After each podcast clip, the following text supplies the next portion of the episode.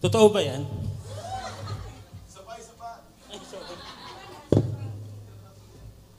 Ayan, so teaser po yan ng ating uh, Grace City uh, Church Camp. Okay, so we are excited. Uh, ilang beses? Tat, dalawang beses kaming nag-ocular. No? Tatlong place pong pinuntahan namin. Sa isang araw, north to south. Okay, nagpunta kami ng Bulacan. Tapos after Bulacan, pumunta kami ng Cavite. Sipin nyo, from north going to south, yung driver namin, kumusta naman. okay? So, pinuntahan po namin yan. And then, after that, tikling naman ulit. Tiningnan ulit natin yung tikling. But the board uh, prayed for it and uh, really asked the Lord for guidance. And sabi nila, kahit mahal, ang Javes ay yun ang gusto nating iparanas sa Grace City Church. Okay? So the Lord wants the best for us. So yun yung pinaka the best na place. Okay? Sa tatlong pinuntahan namin. Okay po? So mag-ipon na kayo. Kailan yan? August? Tama ba? August? Okay. So ilang buwan pa po? Uh, do we need to say kung ilan yung fee? Pwede na ba? Wait for further instructions. Nakalagay ba doon? Wala, wala. At 2.5 nakalagay? Meron po akong alam, sabi ko nga sa kanila nung last meeting namin, It's a big church, pero nasa 4K mahigit ang camp nila. Leadership camp nila. So, it's a big church. Tayo, may prayer tayo and may gagawin ang board para mapababa ang camp fee natin. Alam nyo ba na mag-raise sila ng 100K ang leadership ng church para mapababa yung camp natin, camp fee. So pray for that, okay? May ano yan, may usapan na ang board of trustees pati yung pastoral team na mag-raise sila ng ganong kalaking pera para mapababa. Okay? Ang ating church camp. So, let's pray for it and be excited about it. Be excited of what God can do sa atin, sa bawat isa sa atin, sa camp na yon. Yung camp na yon ay hindi pa usong extra rice. Kaya ang papayat pa nila. Okay, kaya pa yung dalawang nanay sa isang duyan, ewan ko lang ngayon. Tingnan natin kung kakayanin pa sila ulit. Pero po, yung Jabez is really for for us yung yung nakita namin yun ang ganda. As in, ang ganda ng Jabez. Okay? So, may mga, may nature, may palaruan, yun, may nakita kayo, swimming pool. Sabi nga namin, devotion lang, tapos after that, buong araw na kayo mag-swimming. Joke lang. May mga activities tayo, of course. Pero, yun, uh, first time nating magkaroon ng camp na may swimming pool. Hindi ko lang alam kung kasya kayo doon. Siguro maligo kayo tayuan. tabo. Magdala po kayo ng tabo kasi sa swimming pool medyo maliit lang. Okay? Kasya yan. Tiwala lang. Okay? So, because of that, or enough of that, no, ma-excite na lang kayo doon, let us go to our series entitled The Origins. Okay? So, meron tayong origins na pinag-aaralan. Genesis pa rin po ang ating pinag-aaralan and I hope na may mga natututunan tayo sa ating uh, pinag-aaralan ito. Lalo't higit, no? I, I like what Pastor Glenn said two weeks ago. Sabi nga, spiritual discipline is important. Pagpunta ng mag-asawa sa church is important. Pagpunta ng, ng mag-anak sa church ng sabay-sabay is important. Okay? Hindi ibig sabihin na pumunta yung asawa na nauna ay at nahuli yung asawa ng isa ay hindi importante. No, what I'm trying to say here is that it's in an it's it's an encouragement sa atin na sabay pumupunta ng church.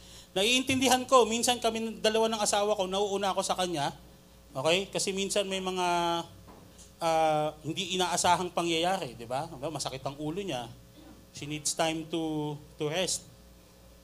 May mga ganun talaga. Hindi naman natin may iwasan yun. Pero, hanggat makakaya o hanggat maaari, ay pwede bang sabay kaming pumunta ng church? Yes po, ini-encourage ko talaga.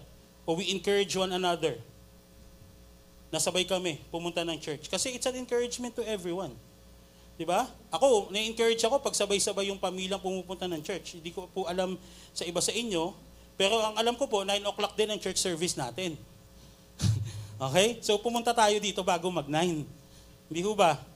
Kanina, ang daming, ano dyan eh, parang ngipin, one seat apart yung mga tao dyan kanina.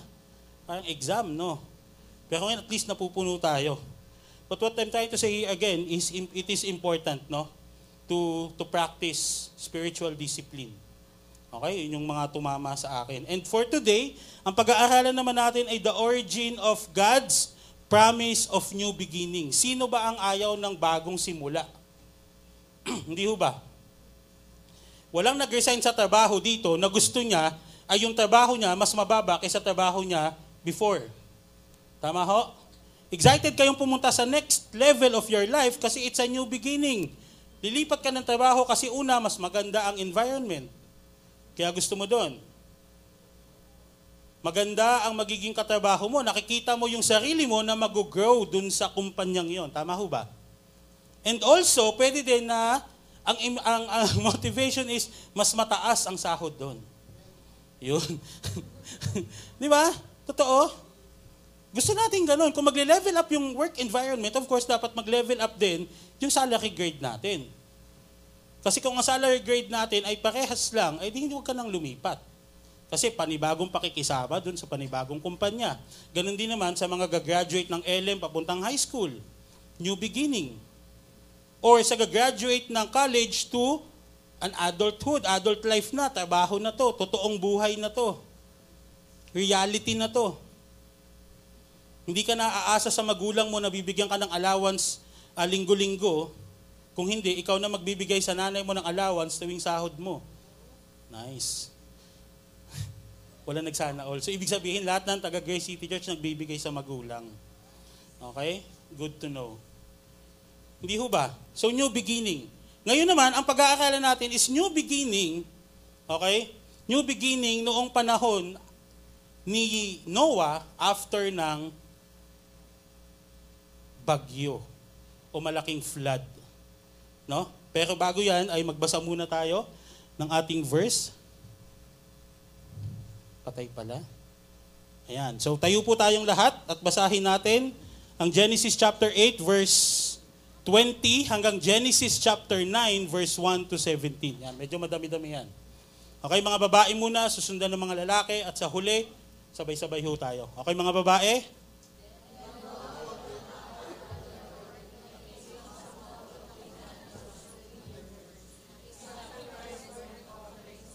Okay, mga lalaki?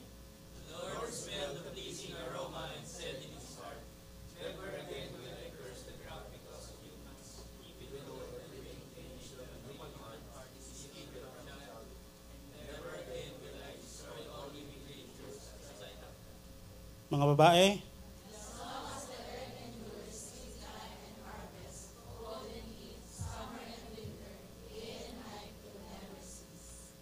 Lalaki, verse uh, 1 ng chapter 9. Then God blessed Be fruitful and increase in numbers and fill the earth.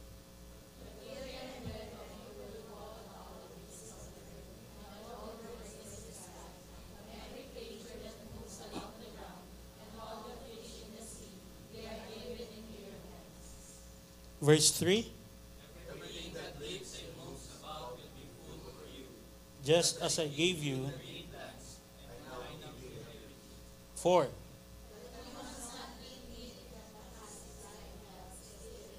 Five.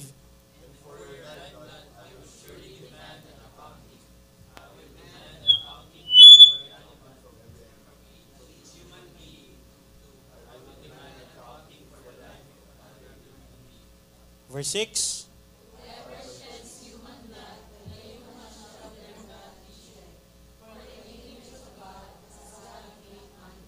Verse 7. As for you, be fruitful and increase in number, multiply on the earth and increase upon it.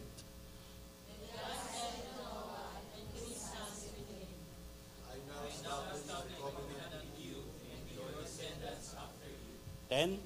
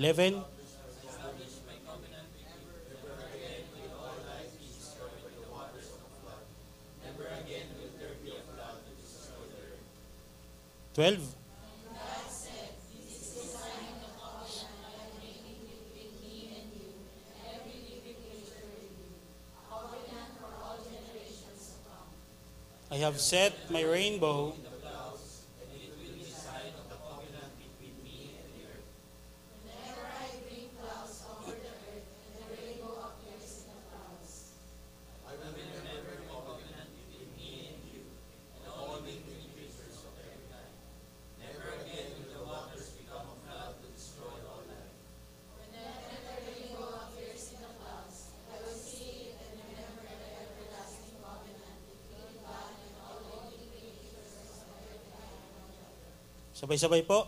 So God said to Noah,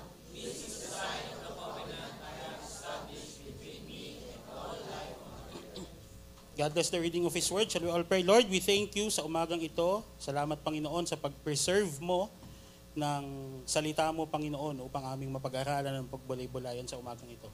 Pumagit na ka nga po sa amin, itago mo ako sa iyong uh, likuran at nawa, O Diyos, ikaw ang maitaas, wala ng iba. Sa iyo ang lahat ng papuri sa pangalan ni Jesus.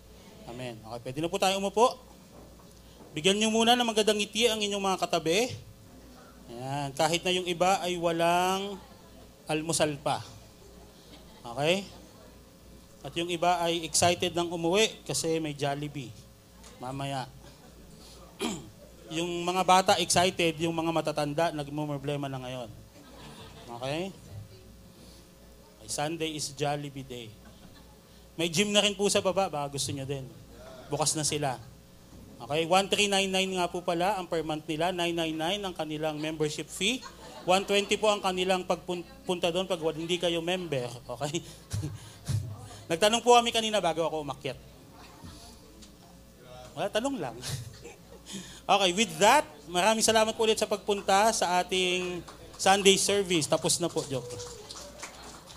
Okay, so punta na agad tayo sa mga key points na papag-aralan natin ngayong umaga. Tingnan natin kung gaano kaimportante sa buhay natin ngayon, practical application tayo sa buhay natin ngayon sa nararanasan o naranasan ni Noah at ng kanyang pamilya after ng flood, ng great flood. At tingnan natin kung ano yung pangako ng Panginoon na pwede nating panghawakan. Kasi sabi diyan, ang title natin ay The Origin of the Promise of God, no? Of new beginning. So, pangatingnan natin kung ano yung pangako ng Panginoon na pwede natin panghawakan no, sa pagsisimula ng panibagong chapter ng ating uh, buhay. So, it's a great thing to know na na-preserve tong bagay na to. Okay? So, number one key point is that sacrifice is a part of the relationship with God. Napaka-importante na alam natin na hindi lang ang Panginoon ay puro aasahan mo lang kung kailan mo gusto, lalapitan mo lang pag may kailangan ka. Sabi ko nga sa sa tapos ko na po yung message na to before Friday pa, Wednesday yata o Thursday natapos ko na siya. Nag-meeting kami ng uh, leadership ng church, no, nag-cell group kami o nag-grace group kami last Friday and I told him this, na para sa akin, no, ang pinaka-importanting na ituro sa akin ng Grace City Church, no, sa sa sa pagstay ko dito is all about sacrifice. That being a Christian is a sacrifice. That being with God needs sacrifice. Kasi kung talagang hindi ito yung mahal mo lang yung tao, mahal mo lang ang Diyos, o mahal ka lang ng Diyos. Kasi napaka, sabi ko nga sa kanila, napaka-cheap ng pag-ibig, no? Kung titingnan mo lang ang pag, ah, pag-ibig ang Diyos, bakit kailangan ka pa akong mag-sacrifice? Napaka-cheap kasi ng pag-ibig na hindi nagre-require ng sacrifice. Kasi tanggap ka lang ng tanggap. Wala kang ibinibigay. So dapat, there's always be a sacrifice. Kaya sa mga mag-aasawa, okay, kung iisipin yung pag nag-asawa kayo ay masaya lang, no, it's a sacrifice. Sige mo, yung umaga, pagkagising mo, yun na yung katabi mo. Wala ka ng choice. Di ba? Whether, whether gusto mo o may bad days or good days, yun na yung katabi mo. It's a sacrifice. Totoo po yun. Hindi yung joke. Ganun, ganun, dapat makita natin that our our relationship with God is a sacrifice. Sabi dito sa Genesis chapter 8 verse 20 to 22. Sabi dito, Then Noah built an altar to the Lord and taking some of all clean animals and clean birds. No? Sabi din dito, nag-sacrifice din siya, burnt offering. Napaka-importante nun. Isipin nyo, after, after ng flood, after ng flood agad ito. Pagbaba na pagbaba nila Noah sa, sa arko, paglabas nila doon, ang una niyang ginawa is to sacrifice. Mag-thank you agad. Mag, mag, mag-worship agad sa Panginoon. Ganun ka-importante siya. Kasi kung hindi importante ito, edi sana wala nang ginawang sacrifice sila uh, Noah. Hindi na sana sila nag-sacrifice, di ba? Kung hindi pala to importante. Pero ganun ka-importante ito. And think about this. The Lord smelled the pleasing aroma and said in his heart. Come to think of this. Because of the suffering, because of the sacrifice, sorry, because of the sacrifice na ibinigay, sacrificial offering na ibinigay ng Panginoon, uh, na ibinigay ni Noah, sorry, sa Panginoon, ang sabi, naamoy ito, nung naamoy ito ng Diyos, ito maganda. And said in his heart, because of that, naisip ng Diyos, never again. Hindi ko na because of the sacrifice. Because of the burnt sacrifice na move nito ang Diyos. At sinabi ng Panginoon, hindi ko na gagawin pang uh, lipulin ang buong sangkatauhan, ang buong creation. Actually, hindi lang sangkatauhan, ang buong mundo sa pamamagitan ng tubig. Hindi na. Think about that. Ganun ka-importante ang sacrifice. So, again, notice and think that always kung, kung pinag-iisipan natin na ang buhay krisyano ay masaya lang, ang buhay ng krisyano ay magpipray ka lang, ibibigay na agad sa iyo, hindi ganon. It requires sacrifice. Di ba? It requires your time. Hindi ko alam, ilang oras ang practice ng praise and worship kahapon or every Sunday para lang mag-prepare ng for Sunday service. Dalawa, tatlong oras. Tapos may meron pa ulit ngayon, tutugtog sila. So, sacrifice yon Daan na, nagstay na lang sila sa bahay kasama pamilya nila. Yung mga nanay, tirik ang araw, maglalakad papuntang cell group. It's a sacrifice. Di ba? Sana nasa bahay na lang sila, niyayakap ng asawa nila kasi linggo, sabado, pahinga yun eh. Pero sila nasa inita, naglalakad, pumupunta sa life group nila o sa grace group nila. It's a sacrifice. yung mga nasa G-Kids natin ngayon. It's a sacrifice. Dapat nandito sila nakaupo. Hindi na problema sa mga bata doon. It's a sacrifice. Hindi sila nakakapag, nakakapag-service sa atin. It's a sacrifice. Konso, nandun pa hanggang ngayon sa dulo. It's a sacrifice. Tayo din naman, bilang mga anak, ano ho, it's a sacrifice din naman na mag-aral. Tama ho? Kasi sabi nila, pinag-aaral lang kita, no. Minsan, mas pipiliin mo o pipiliin mo kadalasan, dapat mong piliin na mag-aral kaysa maglaro. Sa magulang, mas gugustuhin nating magtrabaho o mas pipiliin nating magtrabaho kaysa sa tumambay.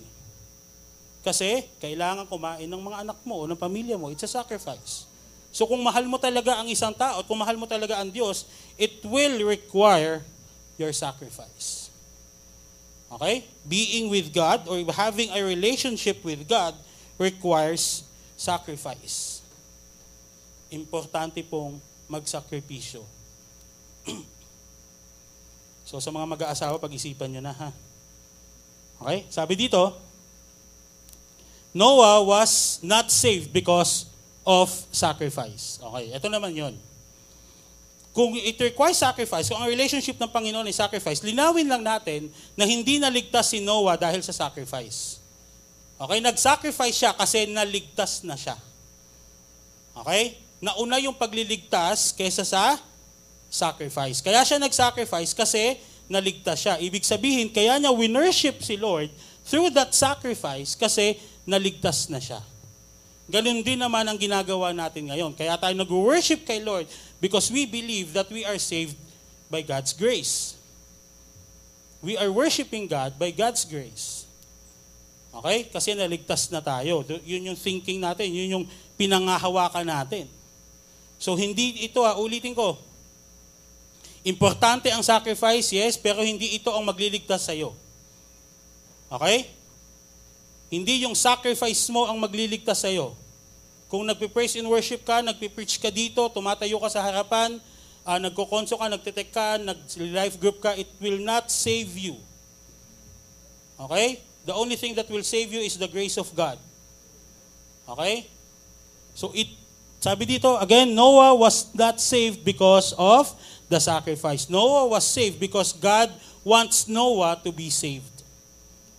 Kasi pinahahalagahan ng Panginoon. Doon nyo natin din tingnan na pinahahalagahan ng Panginoon ang buhay.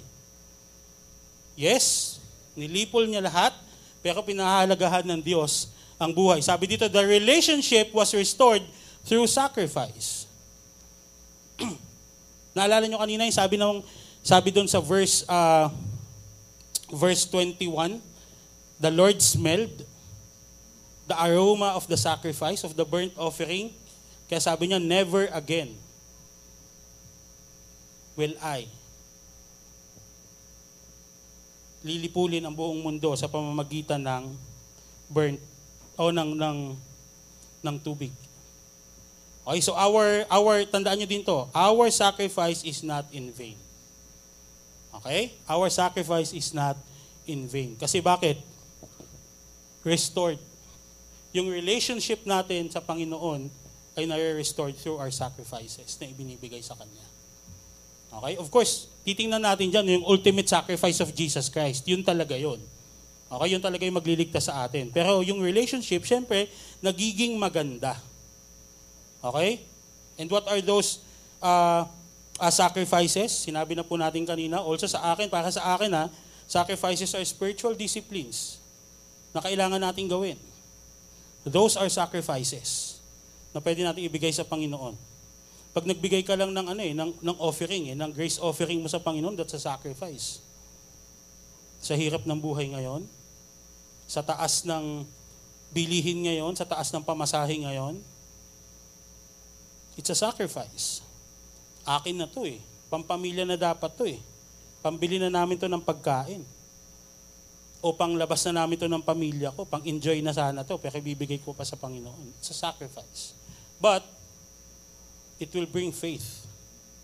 It will, yung relationship natin sa Panginoon, mas magiging malakas through that sacrifice. Okay? Also, sabi dito, relationship with God means we value what God values. Okay? So it is on Genesis chapter 1, uh, Genesis chapter 6 verse 1, uh, Genesis chapter 9, sorry, verse 1 to 6. Ulitin ko, ang sabi diyan ay, Relationship with God means we value what God values. Ano ba ang pinahahalagahan ni Lord? Kung may tamang relasyon tayo sa Panginoon, malalaman natin kung ano yung pinapahalagahan niya. And based doon sa, pin, sa binasa natin, no, sabi dito, Then God blessed Noah and his sons, saying to them, Be fruitful and increase in number and fill the earth. What does it mean? God values life. That your life is valuable sa Panginoon. Kaya nga increase. Be fruitful. Pero take note, hindi ito na increase in number na pag anak lang kayo ng mag-anak ng mag-anak. No. Kasama din dito ang responsibilidad na turuan nyo yung mga anak nyo ng tama kagaya ng ginawa o ginawa ni Noah sa kanyang mga anak. Okay? O kagaya din ng ginawa ng mga ninuno ni Noah sa kanya, naturuan siya kung paano mag-offer. Ganun din tayo. Turuan din natin yung mga anak natin o yung mga pamangkin natin, yung mga pamilya natin na mas mababa sa, mas, mas bata sa atin ng mga bagay na dapat ituro natin sa kanila. Hindi ito yung mag-anak ka lang na mag-anak. Sabi ni Lord, ano eh, be fruitful and increase in numbers. Baka yung increase in numbers lang yung tiningnan natin. Pero yung word is, prior to that is be fruitful. Sabi din dito, the fear and dread of your life, or sorry, of you will fall on all the beasts of the earth and on all birds in the sky. Ano ibig sabihin niyan? Sabi niya, matatakot sa inyo. May dominion pa rin kayo. Okay, sabi niya. Kasi di ba naalala niyo, Adam and Eve, binigyan ng karapatan ng Panginoon na mag uh, magkaroon ng dominion over animals, ganun din dito. ibinigay pa rin ng Panginoon. Take note, sinabi din to ng Panginoon kay Adam at Eve. So same promise ng Panginoon o same ng uh, ibinigay ng Panginoon na dominion kay Adam and Eve, same din ang binibigay niya ngayon sa atin. Kasama tayo dyan kasi hindi naman na naubos yung mga tao after the great flood eh. so meron pa rin tayong dominion over animals. Pero, hindi na ito yung dominion na harmonious ang relationship with animals. Hindi ho ba? Hindi na. na may takot yung uh, mga animal sa atin, pero it will come into a point in time na lalaban din sila sa atin. Sino dito nakagat ng aso? O natakot dahil muntik nang makagat ng aso? Diba? Hindi ko alam kung paano pinapasok ni Noah yung mga yung yung mga hayop doon sa sa sa arko, no? Ang Panginoon kasi ang nagdala noon. Okay? May bumaboses na dito. okay, so ibig sabihin lang nito, kayo pa rin ang mag, mag, magkakaroon ng karapatan. Take note of this ha, binigyan lang ng karapatan, hindi tayo owner. Okay? Ulitin ko, hindi kayo ang may-ari, hindi tayo ang may-ari. Binigyan, binigyan lang tayo ng karapatan na uh, pamahalaan. Okay? Ang creation ng Panginoon. Sabi niya sa verse 3, everything that lives and moves, okay? Everything, lahat, walang exemption. Moves about will be food for you. Just as I gave you the green plants, and now I give you everything. Sarap isipin no, na ang Panginoon hindi nag, wala nang discretion, wala nang ipinagbabawal. Okay, lahat na ng pwede lahat ng pwede mong kainin, pwede mo nang kainin. Hindi ka na magda-diet. Okay. So sabi din dito, but you must not eat, okay, meat that has its lifeblood still in it. And and for your lifeblood, I will surely demand an accounting. O mamaya pag iisa-isahin natin yan mamaya. Accounting, I will demand an accounting from every animal and from each human being too. I will, ning word? Demand. Think about that. Ilang beses niya sinabi yan. An accounting for the life of another human being. Itong mabigat. Whoever sheds blood or sheds human blood by human shall their blood be shed. Okay, for this, or for in the image of God, God has made mankind. Mamaya, intindihin natin yan. Okay, so una, be fruitful and multiply. God desires accomplish or desires to accomplish His work through us. So ang Panginoon, again, binigyan niya tayo ng dominion over all His creations. Hindi tayo ang owner, binigyan niya lang tayo ng kahapatan. No? dominion over His creation, pero kailangan din ay hindi natin ito abusuhin. Yun ang nangyayari sa atin ngayon, o kadalasan sa atin ngayon ay naaabuso na natin ang creation ng Panginoon. Hindi na natin napapahalagahan ang buhay. Hindi natin napapahalagahan ang mga buhay ng mga animals or even our uh, nature as a whole. Okay, Pilipinas lang, dapat we are uh, or we have so much forest, pero wala na siya ngayon, paubos na. Bakit ba nagkakaroon ng global warming? It's because of the abuse ng tao sa nature. Hindi na balanse. Okay? So hindi na natin, ang ginawa na natin is not um, having the dominion over the creation, inari na natin yung creation. Aamin naman to eh. Kaya kaya namin gawin kahit na ano. Pero may mga bagay na hindi tayo nakokontrol. Sabi dito, having the power to take away life, we must understand the value of it. Yes, binigyan tayo ng karapatan ng Panginoon, pero having the power to take away life, we must understand the value of it. Ano ibig sabihin nun? come to think of, there are human traffickings pa sa buong mundo hanggang ngayon. Di ba? Yung sinasabi nila na kung bakit ang, ang pinaka hot topic ngayon, maliban sa pagpatay sa isang governor, is yung Bureau of Immigration. Hindi ho ba? Hot topic yun ngayon. Alam, alam nyo ba yon? Yung may na-offload dahil sa sobrang dami ng tanong ng isang uh, bu- taga Bureau of Immigration. Na-offload papuntang Israel yata yon. And then naglabasan na ngayon sa social media, ang dami ng experiences, nag-share na sila ngayon. Okay? May isa pa nga kanina, born again Christian siya, nag-share din siya. Ang dami daw tanong sa kanya. Okay, so ano ibig sabihin nun? Sabi naman, in defense ng, ng Bureau of Immigration, sabi nila, sa dami daw kasi ng, ng human trafficking ngayon, crypto something ang, ang sinasabi ng, ang binigay niyang example, okay? Kaya daw sila naghihigpit sa, sa Bureau of Immigration. And that is an abuse of life. Di ba? Yung, yung human trafficking. Yung mga bata, kinikidnap, binibenta yung mga organs. Hot topic din ng mga nakaraan sa atin kung ibabalik ang death penalty. I know some, okay, some, iba sa atin dito, okay lang sa kanilang death penalty. Pero sabi dyan, dapat daw we need to understand the value of it. Sino ang gumawa ng tao?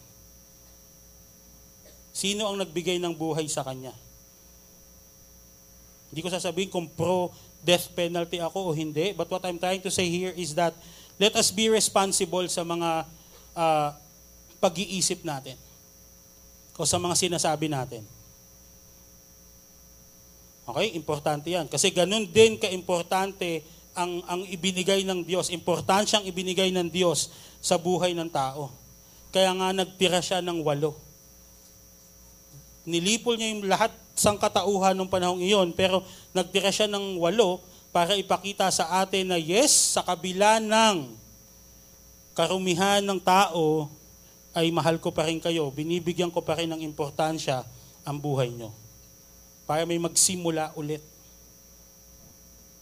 Okay? Sabi din dito, deeper understanding of the value of human life. Ayan, binibigyan natin yan ng importansya. Above all creations, importante po ang buhay ng tao. Kasi tayo ang binigyan ng Panginoon ng karapatan eh. Dominion over His creation. So ganun tayo kaimportante sa Kanya. Tayo din ang binigay niya ang buhay ng kanyang anak para lang din sa atin. So ganun tayo kaimportante sa Panginoon. So we as Christians, no, as a Christian nation, dapat maintindihan natin to. Alam nyo ba na, na dumating ako sa point ng Christian life ko na napaisip ako kung kristyanong bansa ba talaga ang Pilipinas. Kasi bakit? Kristyanong bansa tayo pero pinapadalhan pa tayo ng mga misyonary para lang mag-share ng gospel sa atin. Ba't iba ba yung gospel ng taga-ibang bansa kaysa gospel na hawak natin? Hindi ba? Yung iba sa atin na share ng gospel ni Kuya Patrick. Di ba? Missionary from ibang bansa. Nasyaran sa Jordan, missionary ng ibang bansa. Bakit? Iba ba yung, yung, yung, yung gospel nila kaysa gospel natin? Okay, tanggap ko yun kung magpapadala sila ng missionary sa China, di ba? Sa Thailand. Yung mga hindi Christian country, okay lang yon, tanggap natin yon. Pero Pilipinas, we are the only Christian country in the Southeast Asia pero it seems that we are not. Kasi mas dumadami pa ang mga Muslim kaysa sa atin ngayon. Come to think of that. Kung binibigyan talaga natin ng importansya ang value ng buhay, okay, dahil valuable ang buhay sa Panginoon, why not we try to share Jesus din sa kanila? Sabi ko nga kanina, nung umpisa, is that, yes, gusto ng Panginoon na mag-multiply tayo, pero kalakip dito ay ang responsibilidad na ituturo natin sa kanila yung bagay na natutunan din natin. So why not let us do what must be done? And that is to give real value Hindi lang yung patay buhay, hindi lang ganun. We're talking about eternity. We're talking about sharing Jesus Christ sa ibang tao. That is the real value of life. When you share uh, Jesus to someone else, that is you giving real value sa buhay. Kasi yun din naman yung naranasan natin kaya tayo nandito ngayon.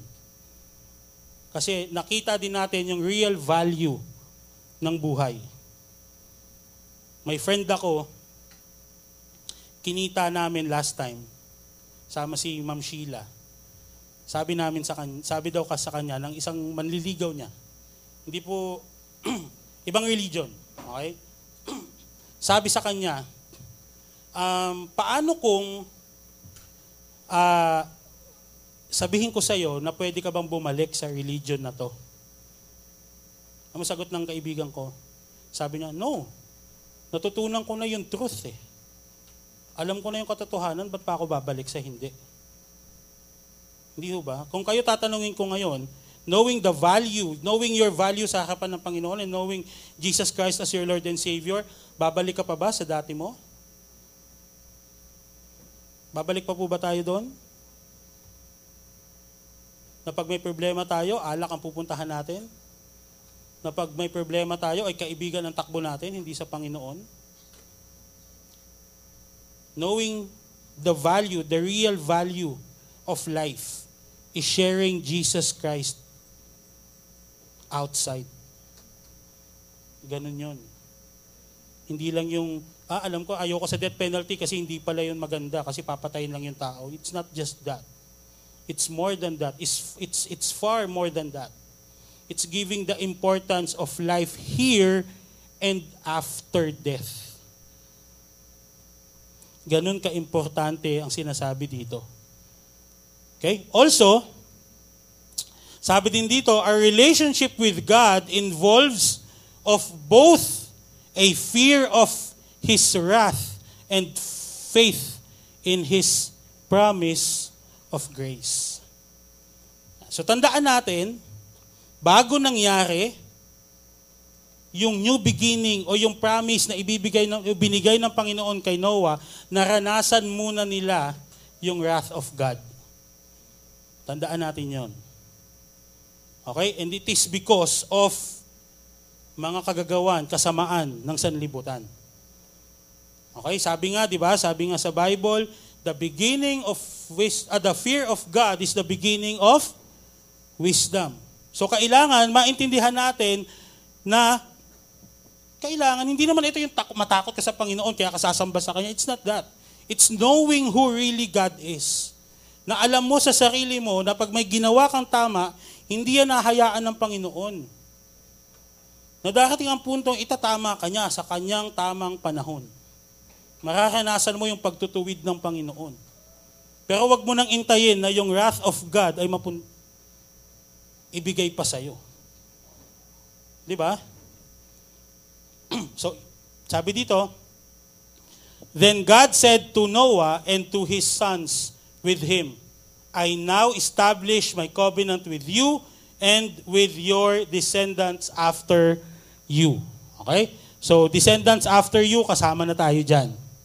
Okay? Sabi din dito, and with every living creatures that was with you Okay? The birds, the livestock, or the livestock and all the wild animals, all those that came out of the ark.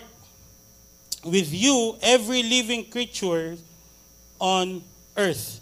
I establish my covenant with you.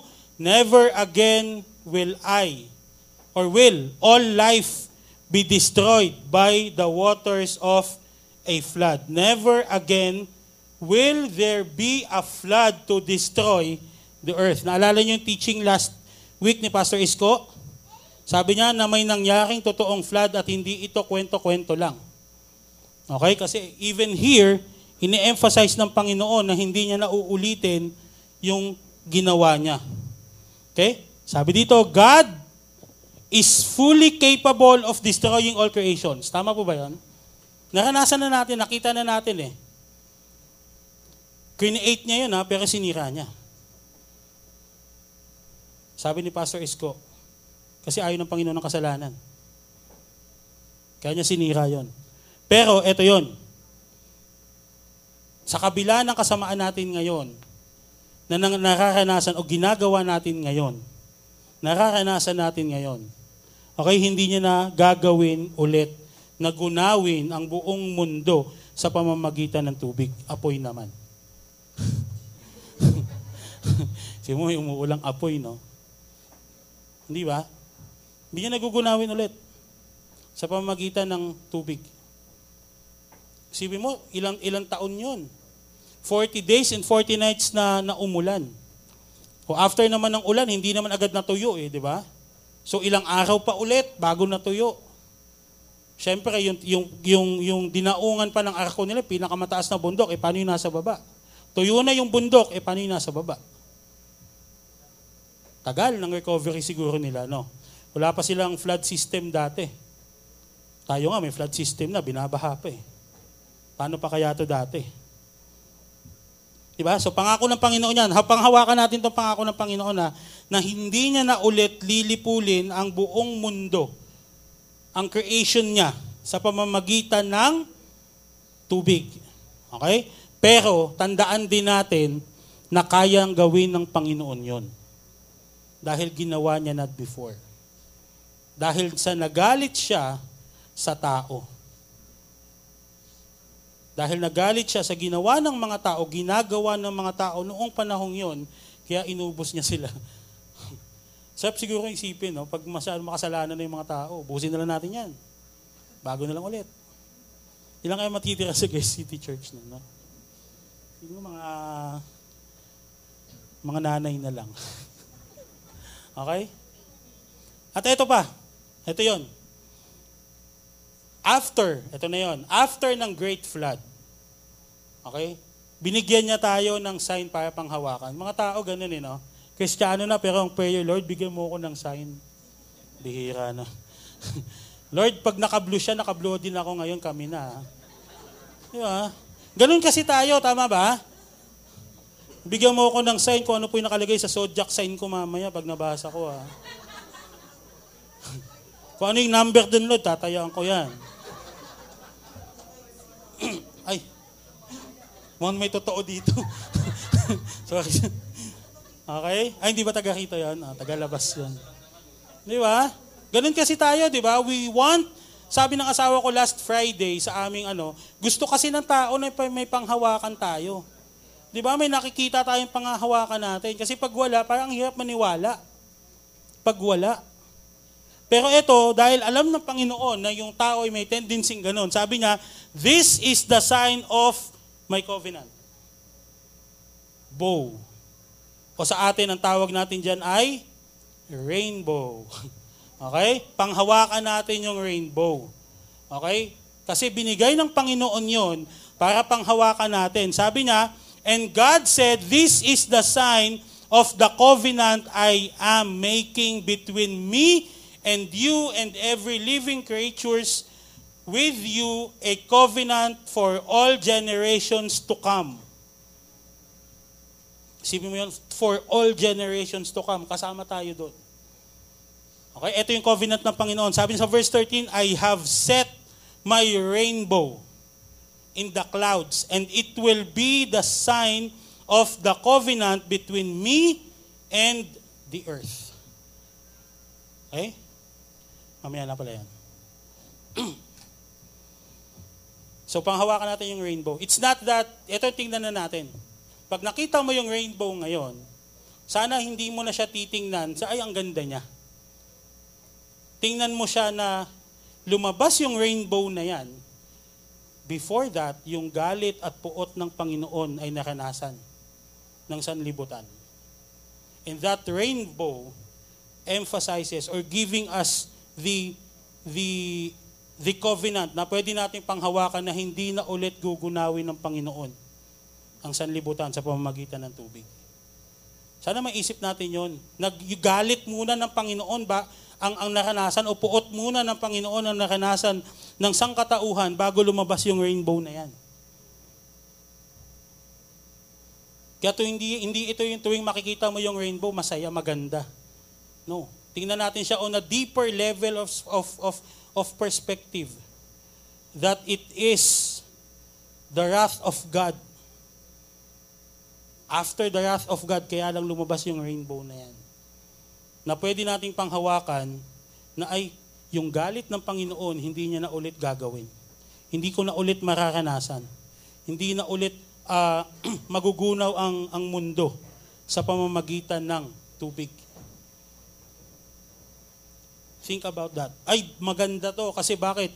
Ay, bagong buhay ang ibig sabihin nito. Kailangan pahalagahan ko ang buhay kailangan bigyan kong importansya, hindi lang yung buhay ko, kundi buhay din ng ibang tao. Pag nakita mo yung rainbow na yon. Okay? Sabi sa verse 15, I will remember my covenant between me and you and all the living creatures of every kind. Never again will, uh, will the waters become a flood to destroy all life. Sabi niya din sa Deuteronomy chapter 7 verse 9, Okay. Know therefore. Okay. Know therefore that the Lord your God is God.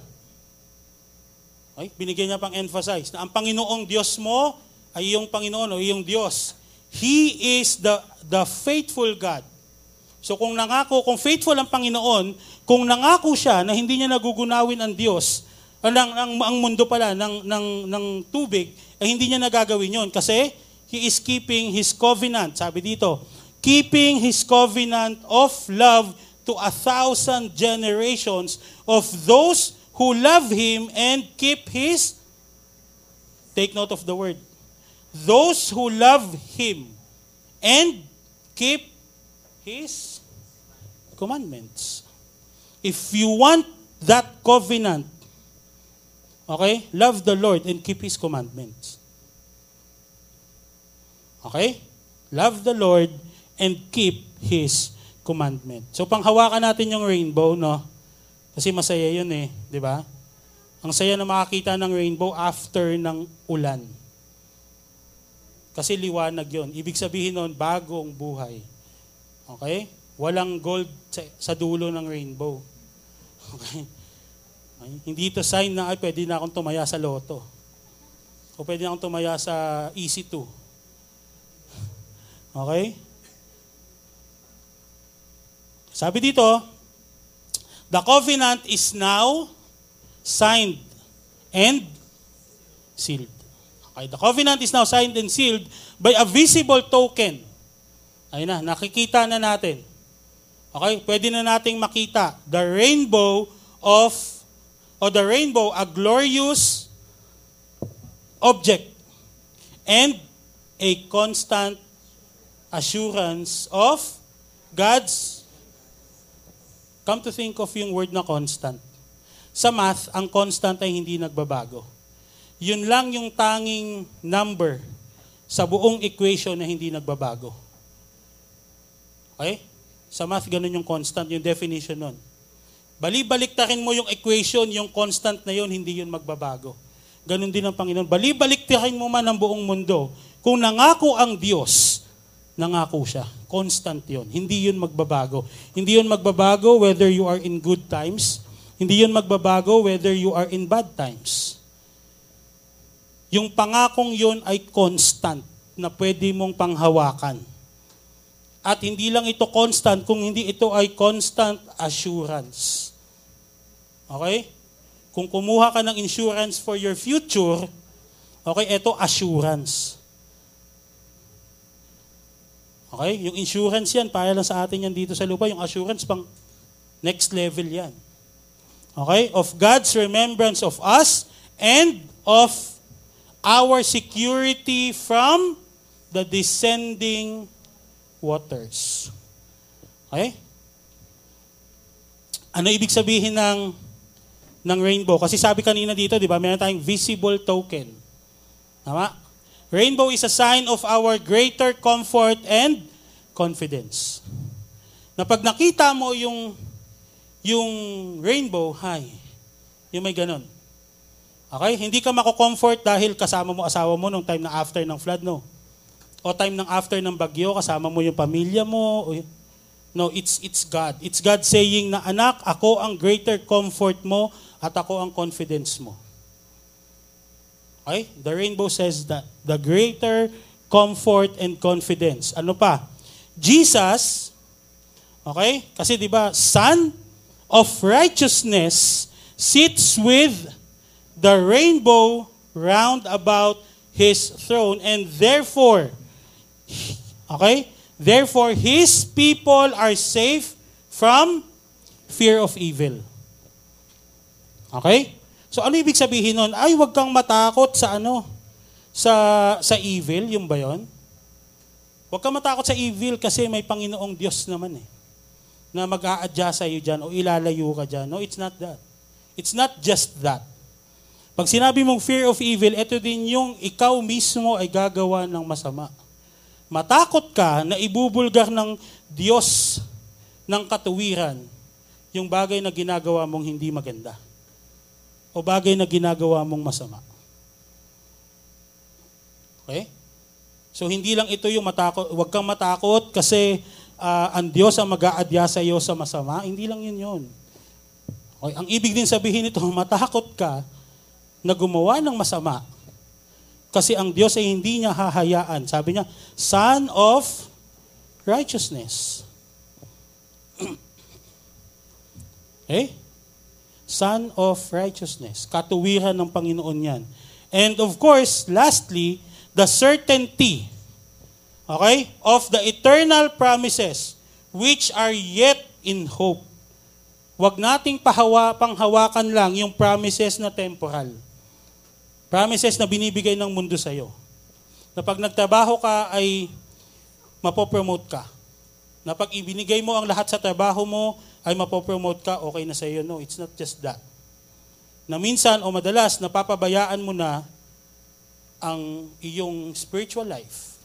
Ang buhay mo, ang, ang buhay pananampalataya mo, napapabayaan mo na. Simply because you are holding on to all the temporal promises of the world. Di ba? Pinangakuan ka ng jowa mo na pakakasalan ka. Sige, mag-ano tayo, gawin natin to, gawin natin yan. Pakakasalan naman kita eh. Pag nabuntis ka na, nawala na siya. Because we are holding on to all temporal promises. Huwag natin panghawakan yung mga bagay na yan. Kasi sa mundo yun eh. Panghawakan natin yung, yung rainbow. Yung, yung, yung, yung pangako ng Panginoon Okay? Yung pangako ng Panginoon na ililigtas ka niya. Na iniligtas ka na niya. Kasi nga, lumitaw lang yung rainbow after ng ulan, di ba? After ng malakas na bagyo. Hindi lumalabas po ang ang ang ang rainbow no pag walang ulan. Hindi lalabas 'yon. Lumalabas lang ang rainbow pag umuulan. Sabi nga ni Blues Clues, may tatlong kailangan ng rainbow para lumabas. Ano yan? Raindrops, sunlight, and... Ay, walang bata dito. Sabi doon, raindrop, sunlight, and refraction. Okay, yung tatlong yun kailangan para lumabas ang rainbow. Okay, so pag isa doon wala, hindi lalabas yung rainbow. So unang-una is raindrops. So hindi lalabas yun pag walang ulan. Madalas, di ba, tayo, kailan ba natin nakilala ang Panginoon? Nung down na down tayo. Di ba? Nung walang-wala na, tapos wala ka nang tatakbuhan, tapos magpipray ka na lang. Pag nanonood ako sa 700 Club Asia, yun lagi eh. Yun lagi yung highlight nun eh. Na umupo na lang siya, down na down na siya, wala na siyang malapitan. Tapos pagbukas niya ng TV, napanood niya agad yung, yung uh, video o yung palabas na nag invite sa kanya na tanggapin si Jesus Christ. Yun yun. Yung mga time na down na down ka na. Down, bagyong bagyo na yung buhay mo. Tapos doon mo makikita yung Panginoon, doon mo makikilala siya. Ulan muna, bagyo muna bago natin nilapitan ng Panginoon. So, kasi bakit? We always hold on to temporal promises that the world is offering. Mapopromote ka, magiging cum laude ka, ano pa, makakapasa ka ng board exam. Pwede naman yun eh, pwede naman magpaalam, di ba? Halimbawa, um, magbo-board exam po ako, so pwede po ba paalam muna ako for a certain period of time? Okay yon. Pero wag naman yung totally talikuran mo na agad ang Panginoon. Naiintindihan ka naman ng Panginoon eh. Mahal ka ng Panginoon, kaya ka kanya ginawa eh. Mahal ka ng Panginoon, kaya ka nga niya tinawag dito. Pero wag mo naman kalimutan yung, yung love din ng Panginoon sa'yo. Yung sacrifice din na ibinigay niya sa'yo. Kagaya nito, meron tayong pinangahawakang rainbow. Di ba? Sa atin mga Kristiyano, ano yung basic na pinangahawakan natin nung panahon na wala pa tayo sa Panginoon? Sino sa inyo dito may hawak na cross na may tao pa? Every every evening nag-rosary pa kayo. Di ba it's an emblem of of of God nung panahong 'yon sa atin? Tama ho ba? Bakit ngayon wala tayong tao dito? Bakit cross lang? Kasi alam natin, it is done. It is finished. Tapos na yon. Nabuhay ulit si Jesus Christ. So ito, pwede natin ito panghawakan. Huwag niyo naman gawin itong kwintas. Andito, tapos ang haba niya. No? Ilahin mo. Ako, gustong gusto kong bumili ng, ano, eh, ng cross na, na walang Jesus, of course. To simply remind me ng pangako ng Panginoon ng eternal life. Pwede panghawakan yun, hindi bawal po sa ating magganon ha. I mean, okay lang yun. Sa mag-asawa, ano bang emblem na pinangahawakan natin? The ring. Tama? Pag nagba-basketball kami, eh, pag Thursday na may schedule kami ng basketball, pag uwi ko sa bahay, lagi kong sinasabi sa asawa ko, hindi ako sanay na wala akong singsing. Kasi tinatanggal ko po kasi to pag nagba-basketball kami kasi syempre pag pag nagdunk ako baka mahirap na eh. Gamunggo lang yung talo. Wag nag windmill dunk ako dun, baka mamaya uh, maskira yung kamay ko. Pero hindi, honestly, hindi na ako sanay na wala akong singsing. Because it's a constant reminder para sa akin na may nag-iintay sa akin sa bahay. Di ba? Tama ho ba? Have some have something na pwede mong panghawakan. That is the reminder ngayong umagang ito. Have something na pwede mong panghawakan. It's, it's a promise of God para sa akin, it's a promise of God ang pwede kong panghawakan ngayon na ay may bagong buhay sa Panginoon. Di ba? Na ay after ng unos pala, hindi lang puro unos yung buhay. After ng unos, may panibagong pwede akong panghawakan na eternal. Something that is not temporal. Something that is so important na tatagos after life. No? Kasi may napanood akong movie, kung napanood nyo po yung ano, yung Love and Thunder na Thor. Napanood nyo ba yon? Kung napanood nyo po yon. Sabi doon ay, what is death? Uh, ano ba ano mayroon after death? Sabi nung isang god doon, wala, death lang. He just died. And then wala na. Sama, ang hirap siguro isipin nun after, after kamatayan, wala nang kasunod. Pero sa atin, iba eh. When, when God said that uh, ibinigay ko ang bugtong na anak ko para sa inyo. Ba? Para kung pangahawakan nyo at pananampalatayaan nyo siya ay pwede kang mabuhay pang walang hanggan. And that is life after death. And that is something that we can hold on to that there is more important than this world can offer. Okay? Panghawakan nyo yun. Kahit na anong bagyong lumipas sa atin, dumaan sa atin, Okay, bagyo man yan, ulan man talaga yan dahil tumutulo yung bahay nyo. Okay, magpagawa kayo. okay, paayos yung bahay nyo. Uh, something that we can hold on to na parang, ay pwede ko ito pang hawakan kasi there's something more. There's something great waiting for me. And I hope Grace City Church may maintindihan tayo that God is um, giving us so much value na kahit na yung nag-iisa niyang anak binigay niya para sa atin. That's, that's, that's something great. That's something na pwede natin panghawakan. Okay? Mahal tayo ng Diyos. Importante tayo sa Kanya. Okay? Shall we all pray? Lord, we thank you for this morning. Salamat sa pag-ibig mo. Salamat, Panginoon, dahil hindi mo nagugunawin pa ang mundo sa pamamagitan ng tubig, Panginoon. Salamat dahil nangako ka sa amin okay? na makakasama ka namin after life, after death. Thank you, Lord. Thank you for this promise. And we are holding on to that. We are praying, Lord, that you comfort us sa panahon na uh, kami nalulungkot. Be our greater comforter. Be our comforter always. Be our healer sa mga may sakit. Panginoon, ngayon, dinataas namin sila sa inyo. And yeah, pagalingin mo nga po sila. And to those who are in need, Panginoon, be their Jehovah Jireh, be their provider. And that they may experience you more and more and more. And this we pray in Jesus' name. Amen.